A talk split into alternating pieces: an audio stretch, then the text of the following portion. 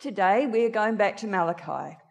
As, uh, as Cam was, uh, was saying a bit earlier, here are these people, they've been in exile in Babylon, and they've come back to Israel to rebuild the nation.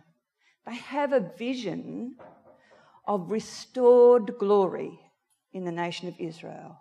Israel was quite a wealthy nation uh, before the exile, stood at the crossroads, the trade crossroads of Africa, Asia, Europe, and the Middle East. And they were a wealthy nation because of it. When they came back from Babylon, uh, things were very difficult for them, very difficult. If you've um, read any of the stories of pioneering Australia, you know how difficult it is to bring an agricultural society to life. The, the variety and the changeable nature of the season, plus the Israelites were faced with uh, nations around them that were enemy nations generally, a bit more developed and, um, and a bit more further along in the, the process of trade, but they were Israel's direct competitors. And so financially, physically, materially, they were doing it tough. But in all of that, God has not forgotten them. God has not left them to their own devices, but they nevertheless, nevertheless have questions. Where are you, God? Do we really have to do every single little bit of the law? Can't we just compromise uh, in order to make life a bit easier for ourselves? So Malachi comes with a word of correction, and we will be reading from uh, chapter 2, verses 10 to 16. So each verse, thanks, Alyssa. Um, do we not have one Father? Did not one God create us? Why do we profane the covenant of our ancestors by being unfaithful to one another? The covenant being that sacred uh, agreement of love between the Jews and God. God said he would be faithful to the covenant. The people of God were required to be faithful to him. Verse 11. Up. Other way other way. back, back, back to verse 11. 11. Next one. Sorry, people, I'll just keep going and I'm sure that Alyssa will catch up. Um, it's actually my fault. I haven't made the PowerPoint in the correct format. Um, so, verse 11 Judah has been unfaithful. This is Malachi speaking a word of correction to the people. A detestable thing has been committed in Israel and in Jerusalem. Judah has desecrated the sanctuary the Lord loves by marrying women who worship a foreign God. As for the man who does this, whoever he may be, may the Lord remove him from the tents of Jacob, even though he brings an offering to the Lord. Verse 13. Ah, I see. Um, another thing you do, you flood the Lord's altar with tears. You weep and wail because he no longer looks with favour on your offerings or accepts them with pleasure from your hands. 14, you ask why. It is because the Lord is the witness between you and the wife of your youth. You have been unfaithful to her, though she is your partner, the wife of your marriage covenant. Has not the one God made you? You belong to him in body and spirit. And what does the one God seek? Godly offspring. So be on your guard and do not be unfaithful to the wife of your youth. The man who hates and divorces his wife, says the Lord, the God of Israel, does violence to the one he should protect, says the Lord Almighty. So be on your guard and do not be unfaithful. Um, if you want to follow along in your Bibles, uh, Malachi chapter 2, 10 to 16. So the prophet begins this section with two questions Do we not all have one Father? Did not one God create us? The answer, of course, is yes. We all have the same Heavenly Father who created us, and He is the one God. Malachi reminds the people they have much to be grateful for and they owe their Heavenly Father obedience. As Christians, we know the full extent of God's grace and truth to us in Jesus. How much more do we owe Heavenly Father our obedience? Malachi goes on then. Why do we profane the covenant of our ancestors by being unfaithful to one another? Malachi is pointing out that if you're prepared to break your sacred agreement with God, uh, then you'll also break faith with people. But if there was ever a time for the Jewish people to honour their promises to God, it was now. The people knew they needed God. Verse 13 You flood the Lord's altar with tears. You weep and wail because he no longer looks with favour on your offerings. The people were in great need. They wanted God to come through for them in their, their produce, their trade, and in their security needs. They hoped God would come supernaturally and restore the former glory of Israel. Now they struggled and they decided God's requirements were too strict for their circumstances, so they broke God's law for their own convenience instead of trusting God and relying upon Him. Here is God's first accusation in this section Judah has been unfaithful. A detestable thing has been committed in Israel and in Jerusalem. Judah has desecrated the sanctuary the Lord loves by marrying women who worship a foreign god. This, of course, sounds rather harsh in our present multicultural country. But intermarriage in the nation state, the church nation state of Israel, was expressly forbidden in the law because it would lead to participating in idolatrous sacrifices and feasts.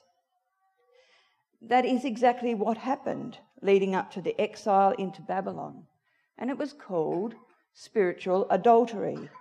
People made profitable alliances with the surrounding nations through marriage. Marriage was different in those times in that it was about the connections between families, and marriages were always alliances of a sort. So this marrying of foreign, uh, foreign women, women, women who worshipped a foreign god, was about making stronger networks, strengthening uh, community ties for the purpose of being materially uh, better off. So this was happening before the exile. And the people were taught while they were away in exile in Babylon, that was one of the main reasons that they were sent into exile in the first place. In fact, uh, at the end of that time, before the exile, um, there were even rooms in the temple of the Lord where idols were set up and worship of idols was happening. That's what Ezekiel tells us. And now, after spending 70 years in exile, the people come back to Israel and it's happening again. Within two generations, um, there was even these uh, marriages happening within the priesthood. Were they trusting God in all of this? It's hard for us to understand what was so bad about these marriages. But that's because there is no longer the religions that, were, that existed back then. They, they no longer exist. Um, but these religions were fertility religions. They had all sorts of sordid things that you would not take a family along to as part of their, uh, their rites, their sacrifices, and their feasts. It got worse than that, in fact. Uh, there was even the um, human sacrifice and the sacrifice of children. That's how bad these religions were. And so God said, don't have anything to do with those people. Their uh, lifestyle, their worship is antithetical, it's opposite of what I am teaching you about purity, family, honouring human life, and honouring me. So That was the first part of this accusation against these uh, men who were, who were marrying foreign women. The question for us is as the royal priesthood today who have received the grace of Jesus, the question for us is will we seek God's counsel for marriage? Will we trust God enough to go with His principles uh, in finding a marriage partner? 2 Corinthians 6:14 says, "Do not be yoked together with unbelievers."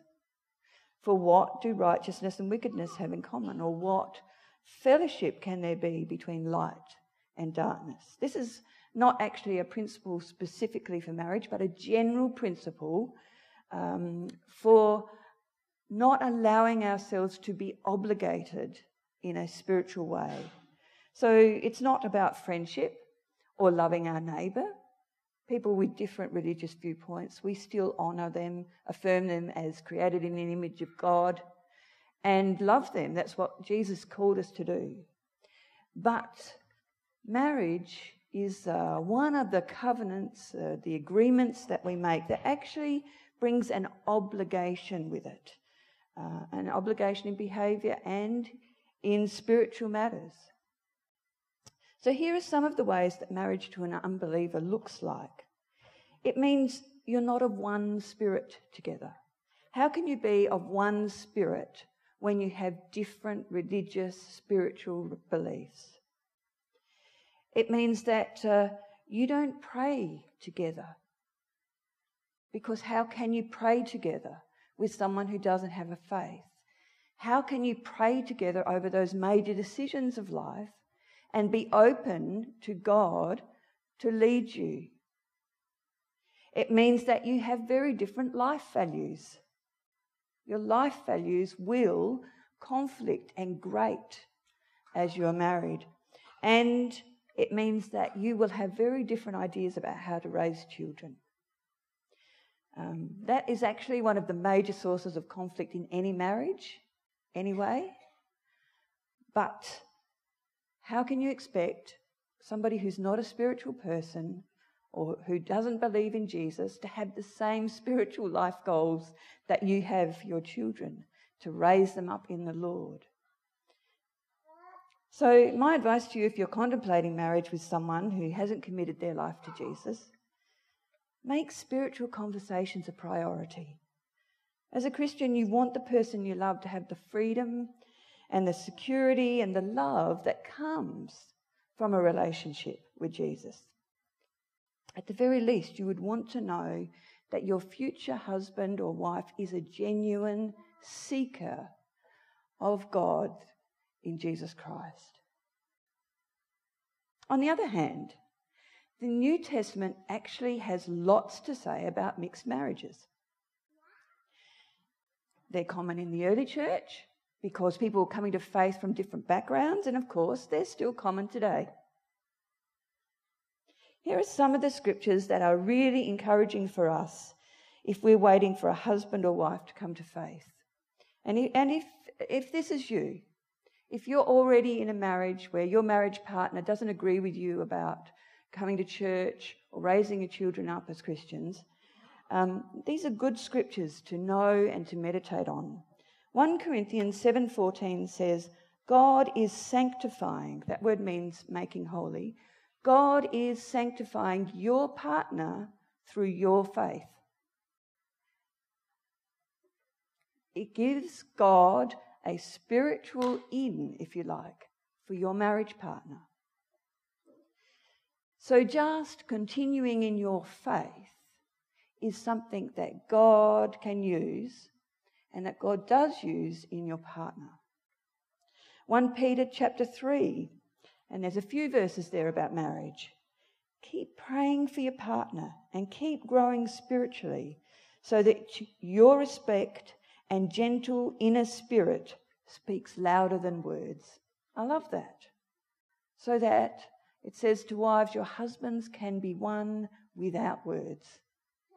So we keep growing, we keep trusting, we keep praying. And finally, 2 Peter 3 9. God spoke to me very specifically at one point and said, Salvation is my job, not yours. You can't make anybody become a Christian. You can't make anybody change their faith or their views. They have to do that. And if they are listening to God, God helps them. Salvation is God's work, and He is patient with all of us, with all of us, because He doesn't want anyone to perish, but all to come to repentance. Well, let's go back to Malachi. There was an even worse accusation than marrying foreign wives. Another thing you do, you flood the Lord's altar with tears, you weep and wail because he no longer looks with favour on your offerings or accepts them with pleasure from your hands. You ask why? It is because the Lord is the witness between you and the wife of your youth. You have been unfaithful to her, though she is your partner, the wife of your marriage covenant. So, not only were these men marrying uh, women who worship foreign gods, they were actually divorcing their first wives in order to do so. The covenant to obey God is being broken, and the covenant to love and honour their first wives is likewise being broken. An environment of moral compromise was encouraging certain men to divorce their wives in order to make a better marriage second time round. So, what happened was they would grow up in their culture in, as Jews, and, and a Jewish wife would be chosen for them. That was the way it worked back then. But then, as life went on and life was difficult, there was a segment of the society saying, we have to do better. We have to be uh, stronger, you know, fiscally and with our wealth. And we can do that by making alliances with the wealthy people who live amongst us. It doesn't actually matter that they don't worship God, that they don't worship the Lord. And so they would divorce the women, uh, wives that they had from uh, youth, to marry these better connected women who uh, worship foreign gods from among them. God says the nation of Judah has been unfaithful and that the problems that they're having, withdrawing the nations, directly related to their unfaithfulness to one another. If they would be faithful to God, if they would trust Him with their situation, if they would put their whole heart and their lives in His hands, then they would also be true to their wives and faithful to their wives. Jesus was asked about divorce. In chapter 19, um, some Pharisees came to Jesus to test him. They asked, Is it lawful for a man to divorce his wife for any and every reason?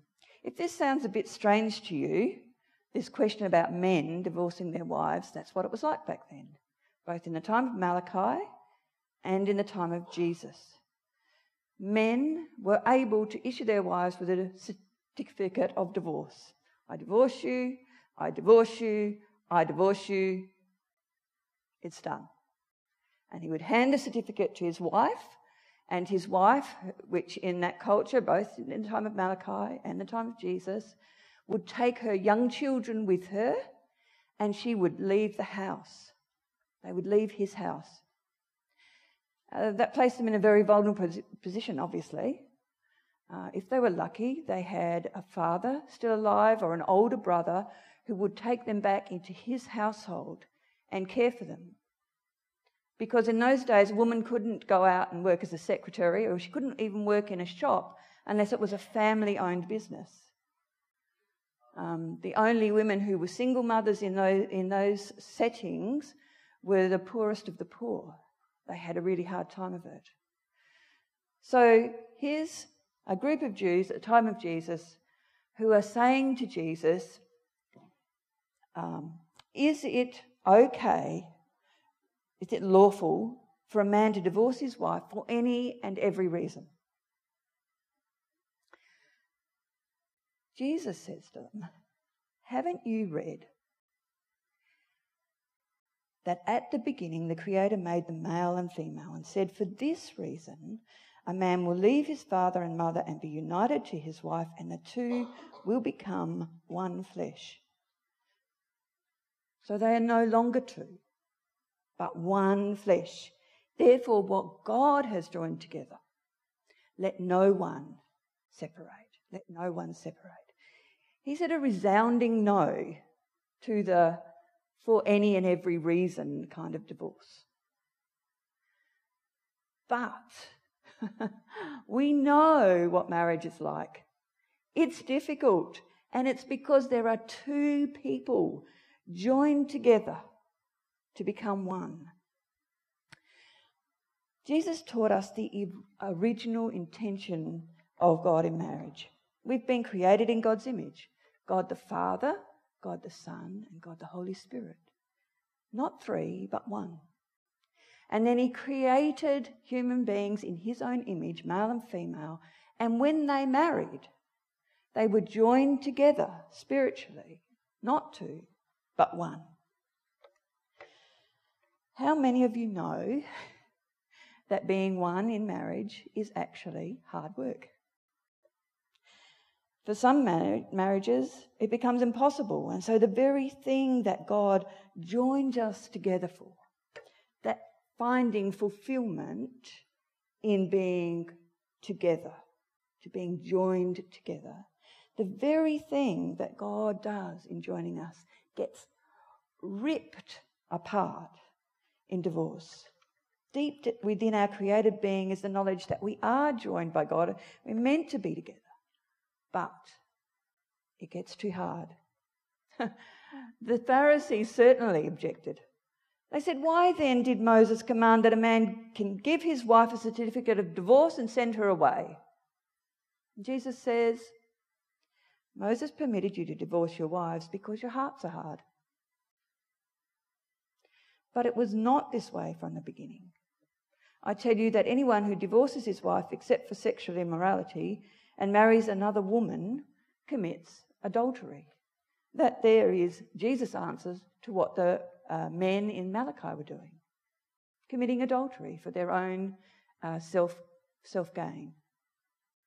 Jesus said the only reason God permitted divorce was because our hearts are hard. There are some legitimate reasons for divorce. If there's been adultery, that is a legitimate reason for people to divorce because the marriage covenant of two people who became one has been violated. But still, Jesus said, Those whom God has joined, let no one separate. That's our ideal. As people are following Jesus, that's our ideal. The standard Jesus said. The question for us must be are we doing everything we can do to be faithfully faithful and joined together to our marriage partner? Are we honoring them and respecting them with our words, with our attitudes, with our actions?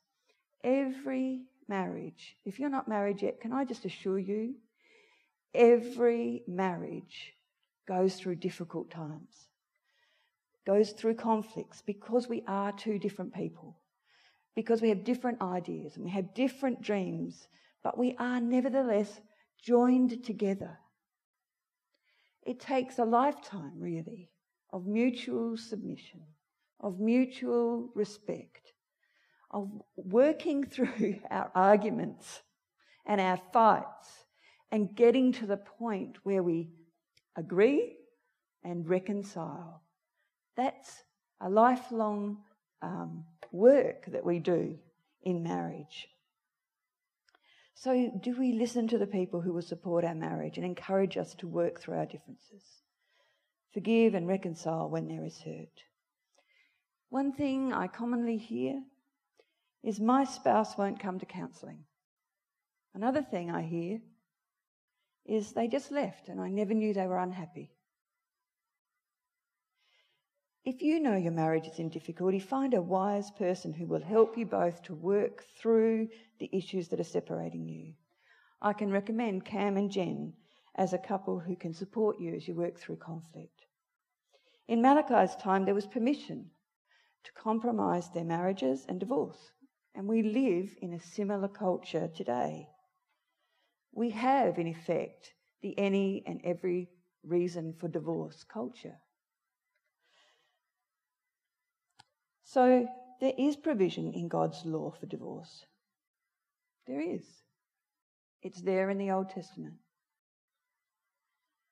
Because some marriages do break down. But Jesus is asking us to be countercultural and help people who want to rebuild their marriages.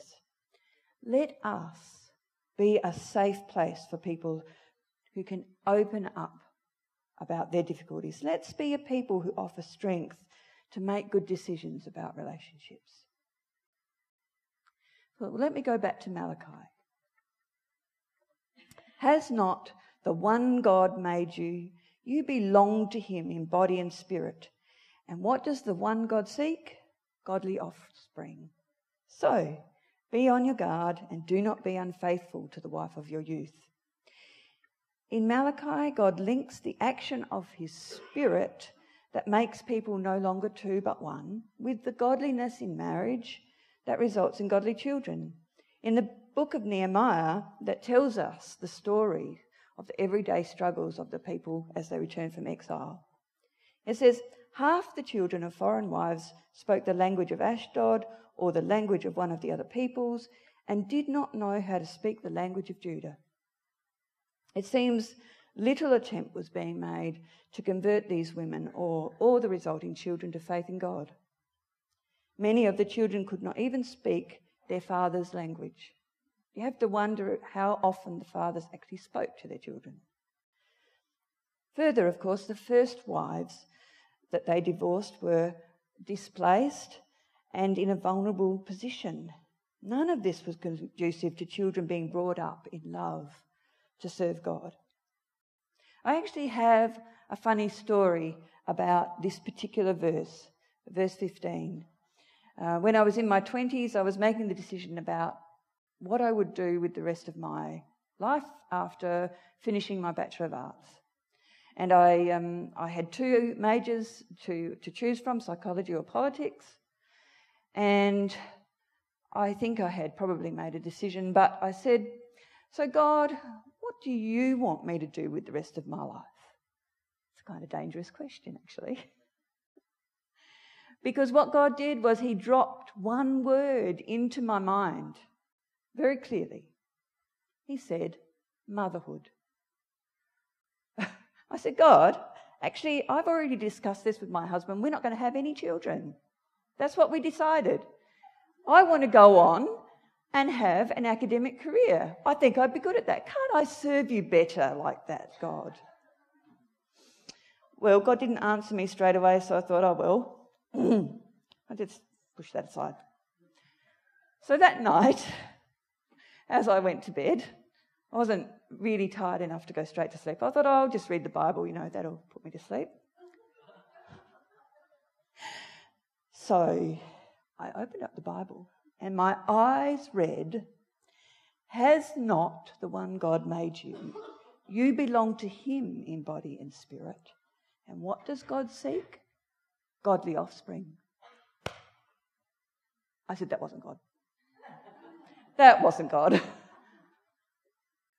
or was it? so I said, okay, God, I think I'm getting a message here, but I'm not really convinced. So if it was really you, I want to open the Bible again and I want to read something about children. So just open my Bible at random and I read this. Only be careful and watch yourselves closely so that you do not forget the things your eyes have seen or let them fade from your heart as long as you live. I was starting to feel that off the hook.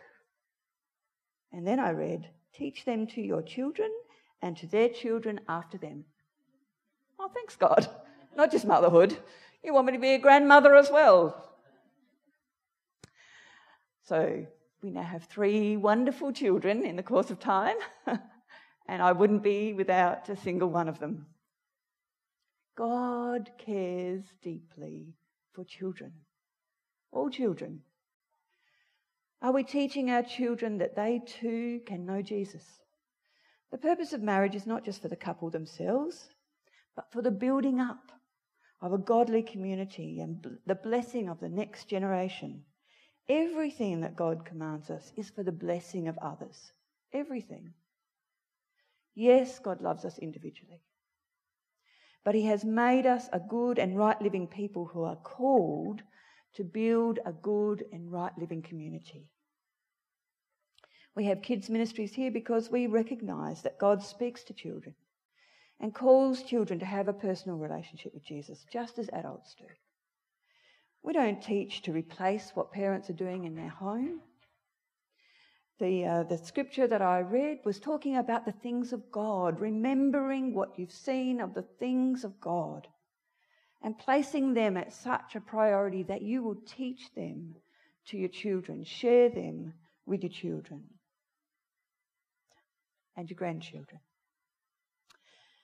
Well, finally, in this section of Malachi's prophecy, God says, The man who hates and divorces his wife, says the Lord, the God of Israel, does violence to the one he should protect, says the Lord Almighty. So be on your guard and do not be unfaithful. It seems that that verse, verse 16, is one of the hardest in Scripture to translate.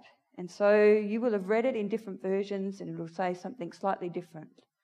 Things that don't make a lot of sense, like covering your garment with violence, for example. But the, uh, the contemporary uh, NIV that we read from takes the meaning from the context.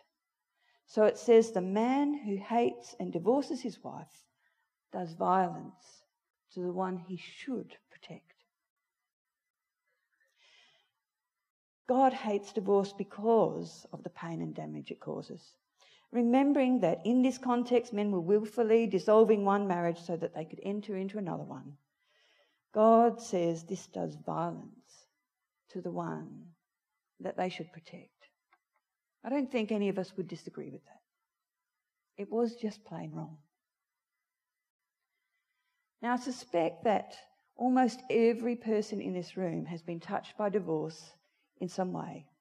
If we haven't experienced it personally, we have a loved one who has. We know divorce is emotionally painful and full of loss and grief. It's not God's original plan for us. He created us to be a people that experience fulfillment in being two made one. But it's not always like that. God walks with us through every trial and hardship, and He knows our hearts. He alone knows our hearts. He knows we're trying to do life in a broken world filled with broken people. That's why He sent Jesus to us. Grace and healing, comfort and hope are all found in Jesus. And Jesus promises to walk us through whatever is going on in our life. If you are experiencing brokenness or conflict in your marriage, find a wise friend or counsellor. If you're experiencing the grief of divorce, there is hope in Jesus.